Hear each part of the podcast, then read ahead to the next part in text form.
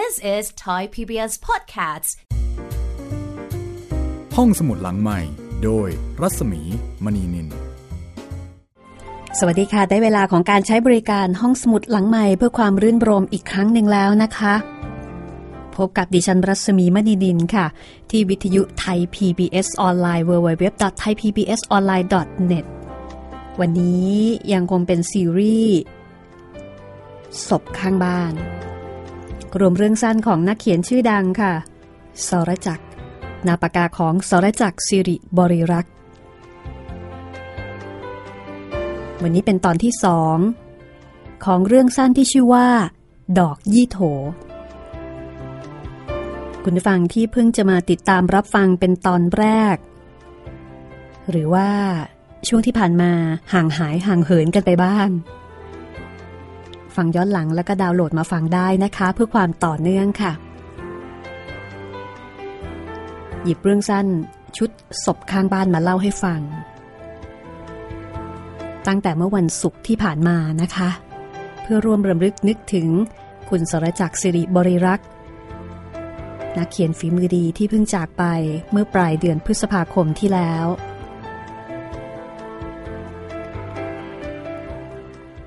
วันนี้เรื่องสั้น ดอกยี่โถ เรื่องราวของชายหนุ่ม ซึ่งมีความฝันจะมีชีวิตที่ดีกว่า การเป็นเกษตรกร เป็นชาวไร่ชาวนา ชายหนุ่มที่มีความหวัง ชายหนุ่มที่ มีความสามารถ แต่ก็เคยร่ำเรียนมาในระดับหนึ่ง ชื่อแรกของเขา คือบุญสม และหลังจากนั้น เขาก็เปลี่ยนชื่อ เป็นพิชิต เปลี่ยนชื่อพร้อมกับเปลี่ยนภรรยา ภรรยาคนแรก เป็นคนที่มีฐานะดี แก่กว่าเขาหกปี เสียชีวิต ด้วยอาการหัวใจวาย ส่วนภรรยาคนที่สอง ก็เสียชีวิต ด้วยโรคหัวใจเช่นเดียวกัน เรื่องราวจะเป็นอย่างไรต่อไป ติดตามได้เลยค่ะ กับตอนที่สองของเรื่องสั้น ดอกยี่โถ จากนั้นพิชิตขายกิจการทั้งหมด แล้วก็ย้ายเข้ากรุง มีทรัพย์สินอยู่ในมือกว่า 10 ล้าน เขาเปลี่ยนชื่ออีกครั้งเป็นสหรัฐ ชาวทีเปิดร้านขายสัตว์เลี้ยงแบบมีเกรด เป็นสัตว์เลี้ยงสำหรับคนมีเงิน อาทิ กิ้งก่าอีกัวน่า นกแก้วอเมซอน แมวเปอร์เซียหมาปอมเมเรเนียนเป็นต้น คือเรียกว่าจับลูกค้าไฮเอ็นเลยทีเดียวนะคะ สหรัฐวันนี้อยู่ในวัย 33 กลายเป็นชายร่างท้วมที่อบอุ่น ในตาสีน้ำตาลปรากฏวงถุงใต้ตาเล็กๆ แต่ผมที่ละเอียดอ่อน ยังทำให้เขาดูอ่อนโยน และด้วยสัตว์เลี้ยงที่น่ารัก ในร้านติดแอร์สะอาดสะอ้านทำให้เขามีโอกาสพบหญิงรักสัตว์มากมาย ทั้งสาวแก่แม่ไม้ แต่ชายหนุ่มก็ไม่ได้สนใจใครคนใดคนหนึ่งเป็นพิเศษ เขายังคงดื่มเหล้าและก็สูบบุหรี่จัด จนกระทั่งวันหนึ่ง เสียงกระดิ่งดังกรุงกริ้งหน้าร้าน หญิงสาวท่าทางบอบบาง ผลักประตูกระจกเข้ามา เธออยู่ในชุดกระโปรงจีบลายกุหลาบเล็ก สีชมพูอ่อน แม้แต่กระเป๋าถือก็เป็นลวดลายเดียวกัน เออคือ ดิฉันอยาก เอออยากชมนกแก้วสีเทาที่โชว์ในกรงหน้าร้าน คงไม่รังเกียจนะคะ เธอชี้นิ้วบางและขาวซีด ไปที่กรงนกแอฟริกันเกรสีเทาหางแดง ผิวของเธอบอบบางซีดขาวเหมือนคนป่วย บางจนมองเห็นเส้นเลือดสีเขียวรำไรใต้ผิวหนัง อ๋อ ได้สิครับ สหรัฐเดินไปเปิดกรงด้วยท่าทีสง่าผ่าเผย เขายื่นมือให้มันเกาะพรางพูดว่า สวัสดี เจ้านกก็พูดว่า สวัสดีตอบ พรางรับเมล็ดทานตะวันไปขบเปลือกอย่างรวดเร็ว ช่างเป็นท่าทีที่น่ารักน่ามองเสียนี่กระไร หญิงสาวหัวเราะเบาๆ ท่าทางเหนื่อยอ่อน สหรัฐรีบหาเก้าอี้ให้นั่ง เขาจะบินหนีไหมคะ พูดเก่งจังเลยแอฟริกันเกรย์เป็นนกแก้วที่เรียนเสียงมนุษย์และเสียงรอบกายได้เก่งที่สุดในโลก ว่ากันว่า ถ้าคุณเลี้ยงเอาไว้ข้างโทรศัพท์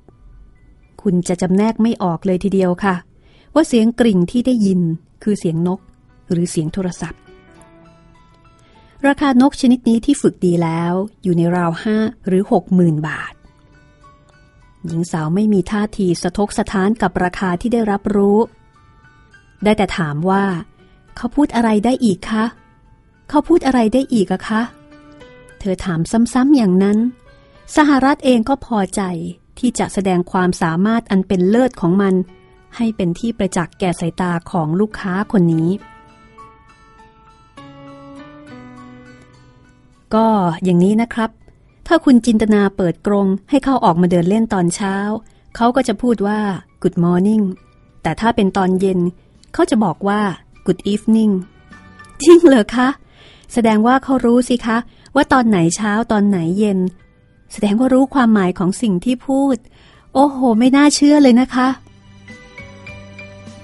ถูกต้องอย่างที่สุดเลยครับ นักวิทยาศาสตร์เอง ยังทึ่งปรากฏการณ์อันน่าแปลกนี้เลยครับ ทั้งสองคุยกันอย่างออกรถ เพราะชอบนกแก้วเหมือนกัน และที่เหนือกว่านั้น สหรัฐชอบที่ดิน 12 ไร่แถบสุขุมวิทของเธอ กับตึกแถวให้เช่า และก็ชอบอาการหัวใจเต้นผิดจังหวะที่เธอบอกว่า เกิดนานๆครั้ง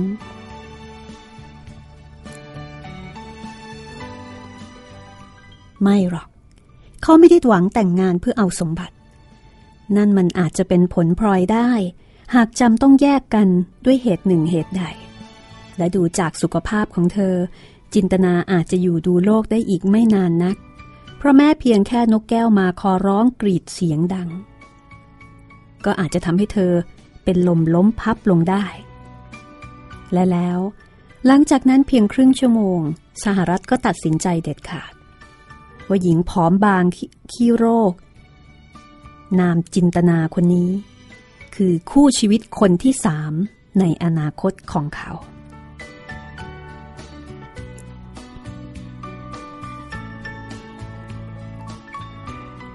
เขาออกเดทกับเธอ ครั้งแล้วครั้งเล่า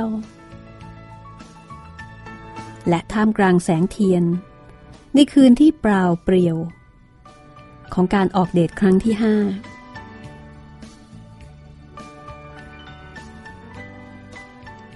สหรัฐก็ออกปากขอแต่งงานกับเธอ เล่นเอาจินตนาถึงกับเป็นลมไปชั่วขณะ ไม่ค่ะ จินไม่คู่ควรกับคุณ จินจะอยู่ดูโลกได้นานอีกแค่ไหนก็ไม่รู้ อย่าให้อาการเจ็บป่วยของจิน กลายเป็นภาระให้กับผู้ที่แสนดี และมีน้ำใจอันประเสริฐอย่างคุณเลยค่ะ สหรัฐนึกขันคำพูดของหล่อน แต่บทที่เขาจะต้องเล่นในตอนนี้ ก็คือบทของชายหนุ่มที่ภูมิฐานและจริงจังในชีวิต เขากล่าวและกล่าวถึงความรักแรกพบอันบริสุทธิ์ กล่าวถึงหัวใจที่เปล่าเปลี่ยว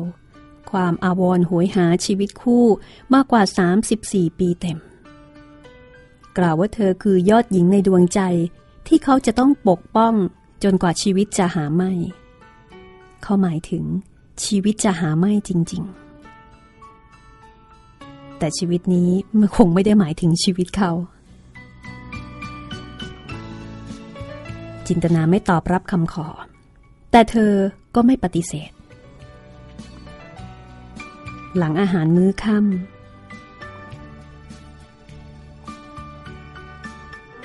เบนซ์คันงาม พาเธอกลับบ้านที่ปูด้วยหินอ่อนทั้งหลัง โดยมีสหรัฐนั่งเคียงข้าง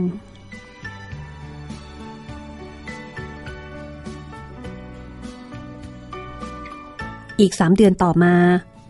การแต่งงานของทั้งคู่ ก็เกิดขึ้น แขกเรือมีไม่มากนัก เพราะทั้งสองฝ่ายต่างสมถะ ไม่ชอบคบหาผู้คน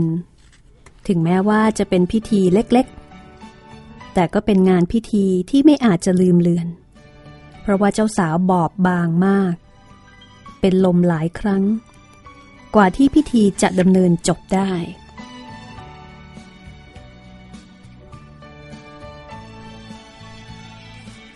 ทั้งคู่ไปฮันนีมูนหนึ่งสัปดาห์ที่ยุโรป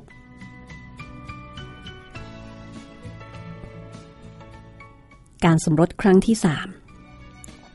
น่าจะทำให้การเงินของสหรัฐดีขึ้น อย่างที่เขาหวังเอาไว้ แต่การไม่เป็นเช่นนั้น เพราะทรัพย์สินส่วนใหญ่ของจินตนา อยู่ในรูปของอสังหาริมทรัพย์ที่ไม่อาจจะแปลเป็นเงินได้ หากเจ้าตัวไม่อนุญาต รายได้จากค่าเช่าตึกแถว เพียงพอสำหรับการกินอยู่แบบไม่หวือหวานัก แต่หากนำทรัพย์สินทั้งสองฝ่ายมารวมกันแล้ว อนาคตของสหรัฐสดใสแน่นอน ถ้าจินตนาเป็นอะไรไปก่อนเวลาอันควร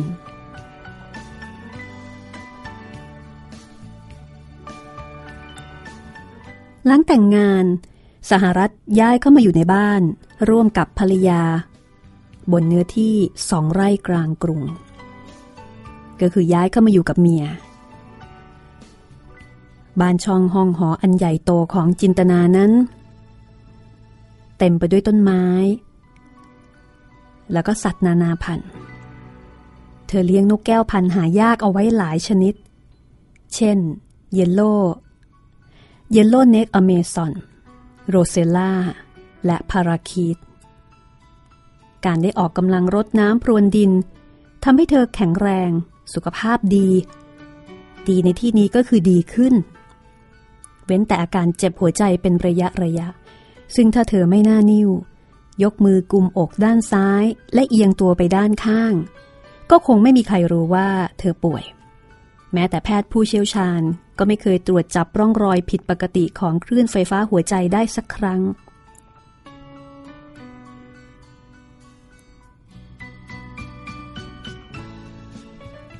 นอกจากการทำสวนเลี้ยงสัตว์ สิ่งโปรดปรานอีกประการหนึ่งของจินตนาก็คือ การปรุงอาหารจีน เธอเป็นแม่ครัวฝีมือดี ฝีมือการปรุงอาหารของเธออยู่ในระดับเลอเลิศ ไม่มีที่ติ น้ำหนักของสหรัฐจึงเพิ่มพรวดอย่างรวดเร็ว ด้วยขาหมูตุ๋นเครื่องยา กระเพาะปลาน้ำแดงและก็อื่นๆ อีกมากมายหลายอย่าง ในเวลาเพียงสองปี สหรัฐ ถึงกับต้องไปหาหมอเนื่องจากปริมาณคอเลสเตอรอลสูงถึงขั้นเป็นอันตราย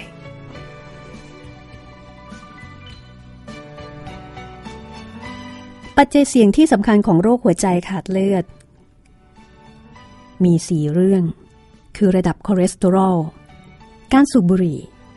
ความดันสูง และการเกิดเป็นชาย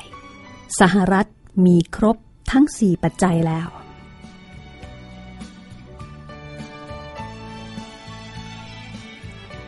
สองเดือนหลังจากไปหาหมอ สหรัฐเริ่มปวดหัวใจทีๆโดยมีจินตนาเฝ้าดูอาการด้วยความห่วงใย อาการของเขาสุดลงอย่างรวดเร็ว จินตนาไม่หยุดนิ่ง ระดมยาทั้งแผนปัจจุบันและแผนโบราณ ไทย จีน เพื่อช่วยสามีเต็มที่ สหรัฐต้องฝืนใจกินยาต้มที่ทั้งเหม็น เรียกว่า ทั้งเหม็นทั้งคืน หลายชนิด ก็คงคล้ายๆ กับตอนที่เขา ต้มยาเพื่อที่จะรักษาเมียคนแรกที่ชื่อว่านางผูน และแล้วสามเดือนต่อมาคำขืนที่โหดร้ายก็มาเยือน ชายหนุ่มตาเหลือกค้าง หัวใจเต้นผิดจังหวะอย่างรุนแรง ร่างงองุ้มก่อนหัวใจจะหยุดเต้นในท่าบีบตัว โดยมีหญิงผู้เป็นภริยามองดูอยู่ตรงข้ามด้วยอาการสงบ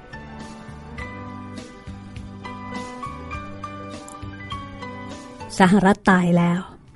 ทิ้งจินตนาให้อยู่เผชิญโลกต่อไปตามลำพัง คงอีกนานกว่าที่เธอจะคิดแต่งงานใหม่เป็นครั้งที่สี่เพราะสามีทั้งสามคนของเธอล้วนตายด้วยโรคหัวใจ มันช่วยให้ทรัพย์สินของเธองอกเงยก็จริงอยู่ แต่ก็ควรจะทิ้งระยะให้พองาม จินตนาจึงต้องอยู่เป็นโสดอีกครั้ง ในบ้านที่ปูด้วยหินอ่อน มีต้นยี่โถดอกขาวกองงาม ดัดเป็นซุ้มหน้าบ้าน ดอกของมันขาวสะอาด ดังหิมะ แต่เป็นที่รู้กันในหมู่นักเพสัชพฤกษศาสตร์ว่า มีสารกระตุ้นหัวใจแรงที่สุด จินตนาชอบยี่โถดอกขาว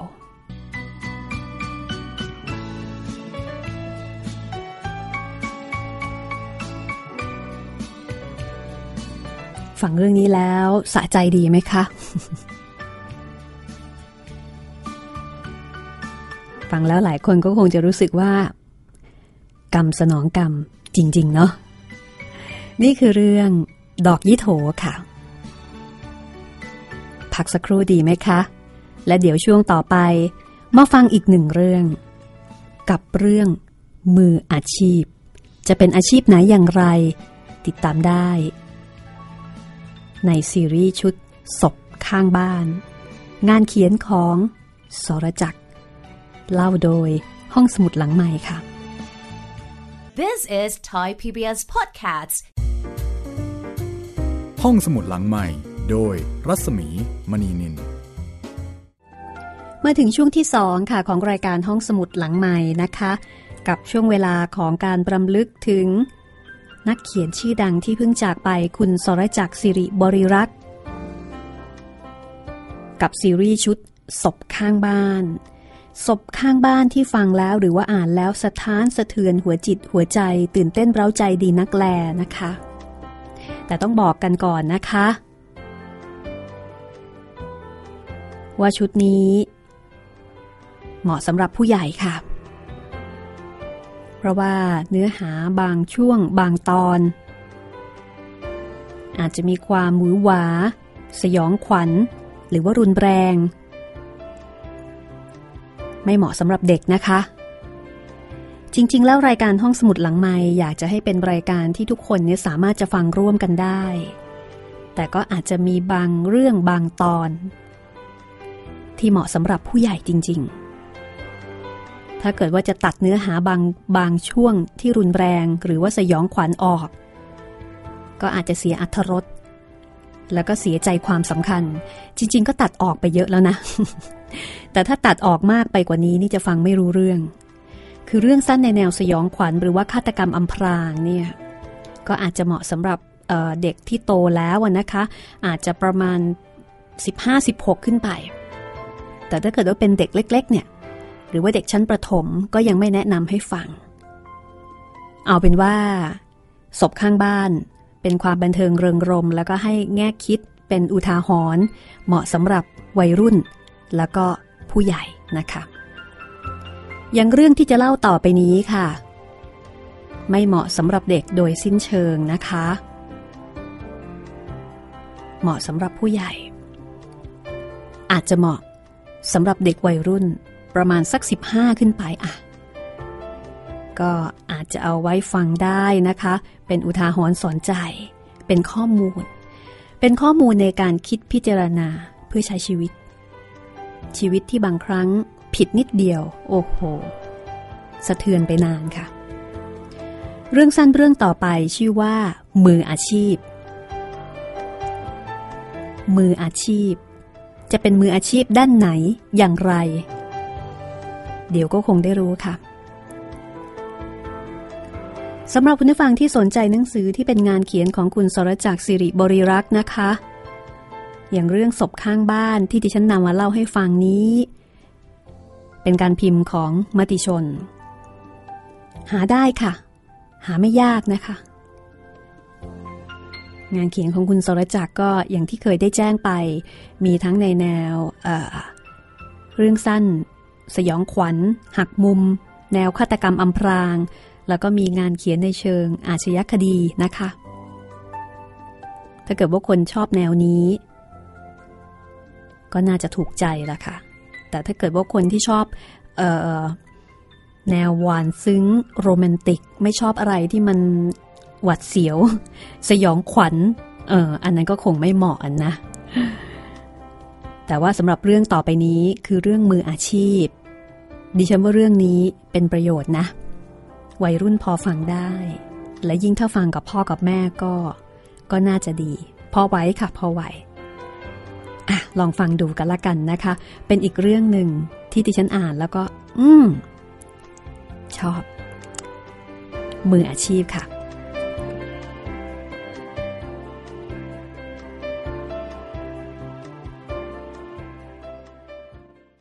างสมใจเคยชินกับการที่จะเห็นชายหญิงคู่หนึ่ง หรือหญิงสาวคนหนึ่ง นั่งกระสับกระส่าย ยกนาฬิกาข้อมือดูเวลาครั้งแล้วครั้งเล่า นี่เป็นภาพที่เธอเห็นบ่อยมาก บางครั้ง เธอก็เห็นนักเรียนสาววัยรุ่น ที่ไม่ได้สวมนาฬิกาข้อมือ แต่มาถามเธอด้วยคำถามประเภทว่า กี่โมงแล้ว พอเธอตอบไป อีกสักนาทีสองนาทีก็จะมาถามซ้ำคำถามเดิม นางสมใจต้องตอบคำถามซ้ำๆซักๆ ที่น่าเบื่อหน่ายนี้อยู่ทุกวี่ทุกวัน เธอพบเห็นหญิงสาวคนแล้วคนเล่าเดินเข้ามาด้วยท่าที ชนิดเดียวกัน นั่งรอด้วยอาการกระวนกระวายเหมือนกัน เวลาพิสูจน์ใจแม่ ธอมักจะเรียกเช่นนั้นในหมู่เพื่อนสนิท เธอเคยเห็นคนไข้หญิงจำนวนมาก ผลักประตูเข้ามาแล้วก็ถอยกลับ แต่เดี๋ยวก็ผลักเข้ามาใหม่ เหมือนคนตัดสินใจไม่ได้ สิ่งที่นางสมใจทำก็คือยืนดูเฉยๆ เธอไม่เคยกล่าวต้อนรับ หรือเชิญชวนให้เข้ามาข้างใน บางคนขนาดเข้ามาทำบัตรเรียบร้อยแล้ว ยังวิ่งกลับออกไปก็มี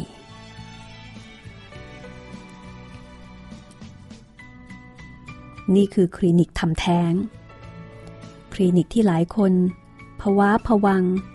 กระวนกระวาย แล้วก็เปลี่ยนใจเอาดื้อบางคนก็เปลี่ยนใจที่จะทำบางคนก็เปลี่ยนใจที่จะไม่ทำและส่วนใหญ่ที่คลินิกแห่งนี้ มักจะมีหญิงสาวเข้ามาเพียงคนเดียว ถ้าจะมีผู้ชายมาด้วย ก็มักจะเห็นแวบๆหน้าคลินิก หรือที่เลวร้ายกว่านั้น ผู้ชายหลายคนปล่อยผู้หญิงลงจากรถห่างออกไปสักสองสามสองสามเสาไฟฟ้า แล้วก็ให้หญิงสาวเดินมาที่คลินิกเอง แต่วันนี้ มีหญิงชายนั่งอยู่ที่โซฟาเล็กๆ นั่งคู่กัน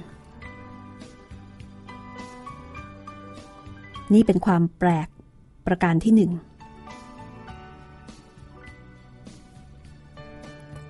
นอกจากนี้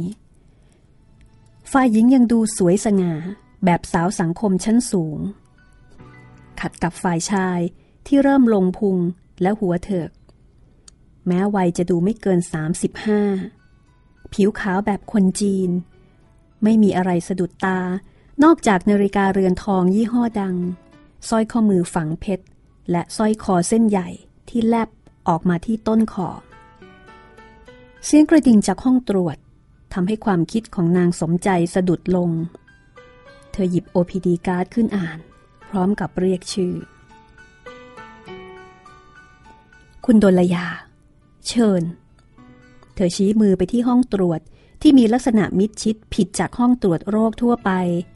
ชายหน้าจีนลุกขึ้นเก้ๆกังๆ ตามหญิงสาว เออผมเข้าไปด้วยได้ไหมครับ เชิญ นางสมใจพูดเหมือนหุ่นยนต์ ในห้องสีครีมสะอาดห้องนั้น ชายร่างเล็กวัยเกือบห้าสิบท่าทางหลุกหลิกไม่น่าไว้ใจในชุดคลุมขาว นั่งรอสองหนุ่มสาวอยู่แล้ว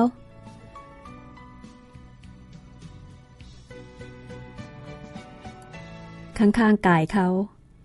มีหูฟัง วางอยู่ข้างๆ ชวนให้เชื่อว่าเขาคงจะเป็นแพทย์ หรืออย่างน้อยก็เรียนมาทางการแพทย์ แล้วก็พอจะเดาได้ว่า เขาน่าจะเป็นเจ้าของคลินิกหมอสุกิจ คลินิกเล็กๆ ในซอยที่แออัดไปด้วยผู้คน ไม่มีอะไรสะดุดตานอกจากป้ายที่ติดว่า สูติแพทย์ผู้ชำนาญจากอเมริกาให้คำปรึกษา รับแก้ปัญหาและวางแผนครอบครัว แต่ก่อนดิฉันก็ดิฉันเองก็เคยเห็นนะคะสำหรับคลินิกที่บอกว่ารับแก้ปัญหาและวางแผนครอบครัว ก็ยังสงสัยอยู่ว่า รับวางแผนยังไง แต่ตอนหลังๆก็เพิ่งรู้เช่นนี้เอง กลับเข้าที่เรื่องนะคะ หญิงสาวสะดุ้งเฮือก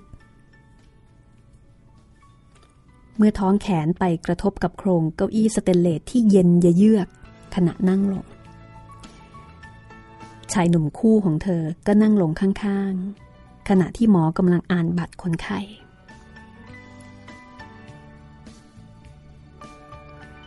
คงจะเป็นคุณนะ ที่ชื่อดนลยา เอ่อครับ เธอเป็นแฟน เธอเป็นแฟนผมครับ ผมผมคงอยู่ด้วยได้นะครับท่าทางหนุ่มคนนี้กระวนกระวาย แล้วก็ไม่ค่อยมีความมั่นใจในตัวเองสร้อยข้อมือฝังเพชรทำให้หมอยิ้มอย่างพอใจ ไม่มีปัญหาหรอกพ่อหนุ่ม ดีซะอีก จะได้ช่วยกันปรึกษาหารือ ว่าแต่ว่าจะทำแน่เรอ เขาหันไปจ้องดลยาอย่างฉับพลัน จนเธอสะดุ้ง ค่ะ หญิงสาวตั้งตัวไม่ทัน หมอถามซ้ำ คุณตัดสินใจเอาเด็กออกแน่นอนแล้วหรือ ครับ เราต้องการเอาออก ใครบอกคุณว่าฉันจะเอาออกแน่นอน คุณบังคับฉันมา บอกฉันว่า ให้ลองมาถามดูเฉยๆ คุณอย่าลืมข้อตกลงนะ ความเงียบเข้าปกคลุมห้องอึดใจหนึ่ง เอานาเอานาเดี๋ยวค่อยตกลงกันก็ได้ ว่าแต่ว่า แน่ใจยังไง ว่าท้องจริง ตรวจปัสสาวะค่ะ ฝ่ายหญิงตอบสั้นๆ ท่าทางหงุดหงิด คุณใช้ยาอะไรประจำ สูบกัญชาหรือเปล่า เออ ที่หมอถามเช่นนี้เนี่ย ไม่ได้ดูถูกนะ แต่ยาหรือกัญชา อาจทำให้การใช้น้ำยาทดสอบการตั้งครรภ์ให้ผลผิดพลาดได้ ฝ่ายชายตอบว่า ไม่ผิดหรอกครับหมอ ถ้าไม่ท้องจริง ผมก็คงไม่ต้องวุ่นวายแบบนี้หรอก ผมพาเธอไปตรวจสองครั้งแล้ว ประจำเดือนก็ขาดสามเดือนแล้ว ในขณะที่ชายหนุ่มพูด หญิงสาวก็หันหน้าไปอีกทาง หมอร่างเล็กมองดูสร้อยทองที่ข้อมือเสียหนุ่มด้วยความพอใจ ประสบการณ์ทำให้เขาพอจะเดาเรื่องออกได้เหล่าๆคงไม่ยากเกินไป แล้วตกลงจะให้หมอทำยังไงล่ะ เขาเอนหลังกลับไปพิงเก้าอี้ ตามองที่สร้อยคอเส้นใหญ่ที่เห็นรำไรที่คอเสื้อเสียหนุ่ม เออ ผมอยากให้หมอช่วยอธิบายเธอ เรื่องวิธีการเอาเด็กออกครับ เธอไม่กล้า เพราะกลัวตาย หมอร่างเล็กหัวเราะเบาๆ นี่แหละที่ต้องการ เขาทำหน้าเคร่งขรึม แล้วก็อธิบายว่า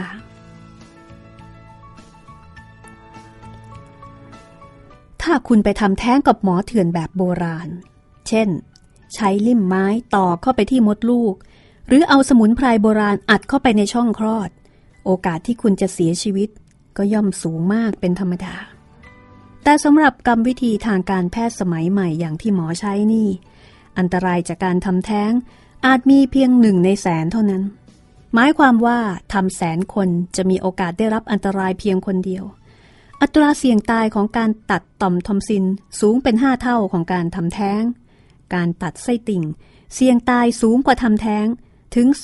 352 เท่าทีเดียว โดยเฉพาะอย่างยิ่ง เมื่อคุณทำแท้งกับหมอ เขาเน้นคำว่าหมอเสียงดัง แล้วก็หยุด 5 วินาที เหมือนเซลแมนกำลังขายสินค้า เพราะหมอจบแพทย์จากอเมริกาโดยตรง ในรัฐที่หมอเรียนนั้น การทำแท้งเป็นสิ่งถูกกฎหมาย หมอฝึกงานอยู่ถึง 5 ปีเต็ม หมอเป็นผู้เชี่ยวชาญ ระดับมืออาชีพเชียวนา เห็นไหมผมบอกคุณแล้วว่าไม่มีอันตราย กลัวไปได้ นอกจากนี้ หมอยังใช้วิธีการทางการแพทย์ที่ทันสมัย คุณอาจเลือกการดมยาสลบ หรือใช้ฉีดยาชาก็ได้ ซึ่งเมื่อทำเสร็จแล้ว คุณก็สามารถกลับบ้านได้ในวันนั้นเลย เออเพื่อนๆโดลยาบอกเธอว่า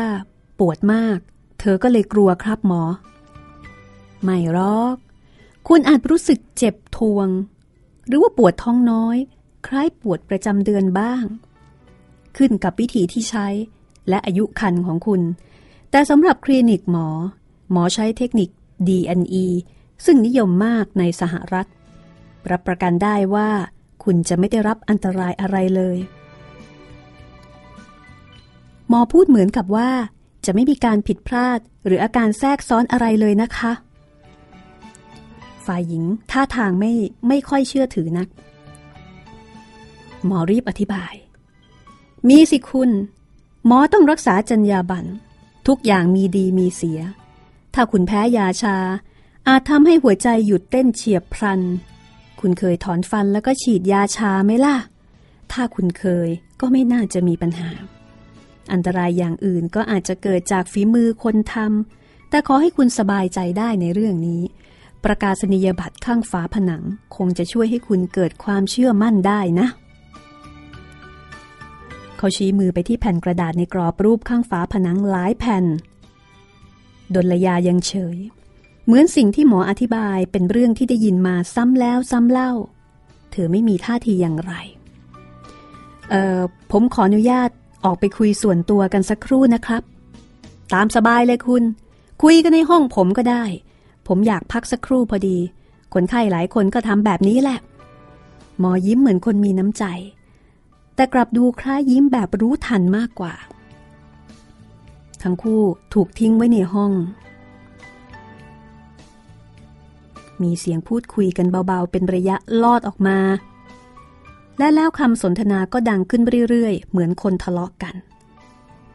ดังพอที่จะรู้ว่าทั้งคู่กำลังโต้เถียงกันเรื่องเงินเงินทองทองและการแบล็กเมย์สุดท้ายฝ่ายหญิงก็เดินปึงปังออกจากห้องตรวจไปนั่งที่โซฟาข้างนอก เสียหนุ่มเดินตามออกไป แล้วกลับเข้ามาในห้องตรวจด้วยท่าทางอิดนาระอาใจ มีเสียงกระแอมไอ หมอกลับเข้ามาอีกครั้ง เอาไงล่ะคุณ ตัดสินใจได้หรือยัง ผมคงไม่สะดวกนะ ถ้าจะต้องให้บริการกับคนไข้ที่มีปัญหา เดี๋ยววันดีคืนดีมาฟ้องร้องเอาผมตาย เธอไม่ยอมทำครับ เธอไม่ทำเพราะกลัวตาย หรือว่าเพราะเหตุอื่นกันแน่ เสียนหนุ่มสะดุ้งหมอทราบเลยครับ หมอยิ้ม หมอรู้สึกว่าเราจะมีอะไรบางอย่างคล้ายๆกัน หมอเองก็เคยมีปัญหาทางครอบครัวมาก่อน ถ้าคุณไว้ใจ หมออาจจะช่วยคุณได้ นั่งลงก่อนสิ เสียหนุ่มนั่งลงอย่างอึดอัด ท่าทางยังเจือความโกรธอย่างเห็นได้ชัด หมอมองดูอย่างพึงพอใจ ลากเก้าอี้มานั่งข้างๆ ลูกค้าทำเหมือนคนคุ้นเคย อาชีพแพทย์น่ะทำรายได้ดีเชียวละหมอจบแพทย์จากอเมริกาก็จริง แต่หมอไม่ใช่แพทย์สำหรับประเทศไทยหรอก ตอนมาอยู่เมืองไทยใหม่ๆ มีพยาบาลมาติดกันเกลียว ตามกฎหมายของประเทศไทย หมอจะต้องสอบขอขึ้นทะเบียนจึงจะมีสิทธิ์รักษาคนไทยได้ ตอนแรกๆที่ผลสอบยังไม่ออก มีพยาบาลสาวๆ มาเสนอตัวให้เลือกกันหลายคน หมอก็สนุกสนานกับการควงคนโน้นทีคนนี้ที แล้วอยู่ๆ พยาบาลคนหนึ่งก็ดันท้องขึ้นมา เธอยื่นเงื่อนไข ให้หมอแต่งงานด้วย ถ้าไม่อย่างนั้น เธอจะฟ้องแพทยสภา ซึ่งก็อาจจะมีผลให้หมอสอบไม่ผ่าน นั่นแปลว่า หมอหมดสิทธิ์ที่จะประกอบอาชีพในไทย หรือไม่อีกที เธอก็จะเอาเด็กออก แต่หมอต้องจ่ายเธอหนึ่งล้านบาท เสียหนุ่มฟังอย่างใจจดใจจ่อ แล้วหมอแก้ปัญหายังไงครับ หมอก็รับปากจ่ายเธอ แลกกับอนาคตตัวเอง ถ้าเป็นคุณ คุณจะยอมจ่ายไหมล่ะ ไม่หรอกครับ ผมไม่ยอมจ่ายหรอก ผมไม่เชื่อว่า ถ้าจ่ายตามนั้นแล้วมันจะจบแค่นั้น หมอกับผมเจอปัญหาคล้ายกัน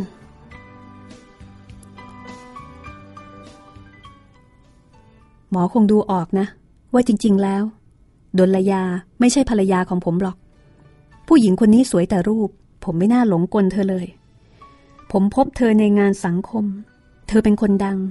ที่จริง ผมมีลูกมีเมียแล้ว กิจการผมกำลังเจริญก้าวหน้า ผมหลงผิดไปพักหนึ่ง ซื้อบ้านให้ ซื้อรถให้ ผมขอให้เธอกินยาคุม อยู่มาได้ครึ่งปีก็ดันท้อง เธอจงใจท้องหมอ หมอเชื่อไหม แลกกับเงินสามล้านบาทเพื่อเอาเด็กออก เธอไม่ใช่มนุษย์หรอก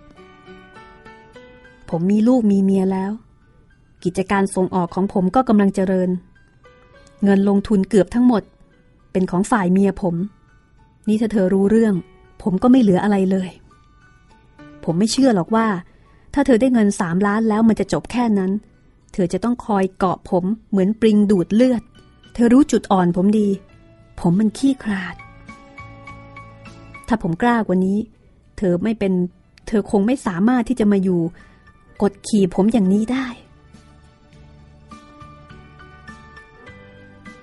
และของหมอล่ะ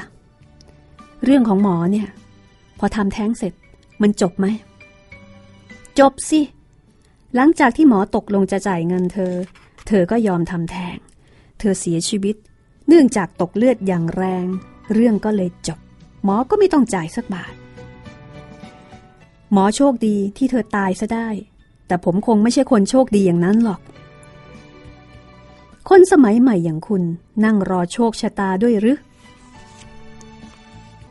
หมายความว่า ชายดุ่มนั่งตัวตรง ในตาฉายความหวัง ถือว่า เราร่วมชะตากรรมเดียวกันก็แล้วกัน จากนั้นนะคะ หมอก็แนะนำแนะนำลูกค้า ฟังนะพ่อหนุ่ม สิ่งที่จะเกิดขึ้นต่อไปนี้ก็คือ ผู้หญิงคนนี้ไปซื้อยาขับระดูจากร้านยาที่ไหนก็ไม่รู้ เธอกินเข้าไป แล้วตกเลือดอย่างแรง จึงมาที่คลินิกแห่งนี้ หมอพยายามให้การรักษาจนสุดความสามารถแล้ว แต่เลือดก็ยังไหลไม่หยุด หมอจึงส่งเธอต่อไปเข้าโรงส่งเธอไปเข้าโรงพยาบาลเอกชนที่ปากซอย แต่เธอก็เสียชีวิตในเวลาต่อมา ทางโรงพยาบาลออกใบชนสูตรให้ว่า เป็นการเสียชีวิต เนื่องจากเสียเลือดมาก เพราะกินยาขับประจำเดือนอย่างแรงแถมในกระเป๋าถือของเธอยังมีกล่องยาขับฤดูอยู่อีก แล้วโรงพยาบาลจะยอมชนะสูตรให้เราตามนี้เหรอครับ หมอหัวเราะ นี่ไม่ใช่ครั้งแรกหรอกคุณ เคยมีคนร่วมชะตากรรมกับเราแบบนี้หลายคนแล้ว แต่หมอจะเลือกช่วยแค่บางคนเท่านั้นแหละ เรื่องโรงพยาบาลคุณไม่ต้องสนใจ หมอมีเพื่อนผู้ร่วมงานที่ดีที่นั่นหลายคน สิ่งที่คุณต้องทำก็คือ เอากล่องยาขับฤดูนี้ ไปโยนไว้ในห้องนอนของเธอ ให้คนเข้าใจว่า เธอซื้อมากิน คุณคงทำได้ไม่ยากนะ ครับ แล้วผมต้องตอบแทนหมอยังไงบ้าง คนเราต้องอยู่ต้องกินคุณว่าไหม แถมผมยังจะต้องตอบแทนทีมงานของผมอีก ผมขอค่าบริการครึ่งเดียวของจำนวนที่เธอเรียก คงสมเหตุสมผลนะ เสียหนุ่มล้วงหยิบกระเป๋าสตางค์ขอโทษ หมอไม่รับเช็คส่วนตัว ขอเป็นเงินสดดีกว่า เปล่าหรอกครับ ไม่ใช่เช็ค ผมจะให้หมอดูนี่ เขายื่นบัตรประจำตัวเจ้าหน้าที่ตำรวจ ให้หมอร่างเล็กดู ขอบคุณหมอมากครับ ที่ให้ความกระจ่างกับผม และหมวดดลยา เราสองคนตามกลิ่นฆาตกรรมหญิงท้องอ่อนมาร่วมปีแล้ว ผมคงปิดคดีได้เสียทีเสียหนุ่ม หรือตอนนี้คือนายตำรวจหนุ่ม ยิ้มอย่างมืออาชีพ และนี่ก็คือเรื่อง มืออาชีพค่ะ จากซีรีส์ชุดศพข้างบ้าน พรุ่งนี้ จะนำเรื่องจากซีรีส์นี้มาเล่าให้ฟังอีกสองเรื่องนะคะ ใครที่สนใจเรื่องแนวนี้ สนุกสนาน ตื่นเต้น และขณะเดียวกันก็ได้ความรู้ด้วยเนี่ยนะคะ ติดตามได้กับห้องสมุดหลังใหม่ค่ะ วันนี้หมดเวลาแล้วนะคะ ลาคุณผู้ฟังไปก่อน สวัสดีค่ะ This is Thai PBS Podcasts. ห้องสมุดหลังใหม่ โดยรัศมีมณีนิน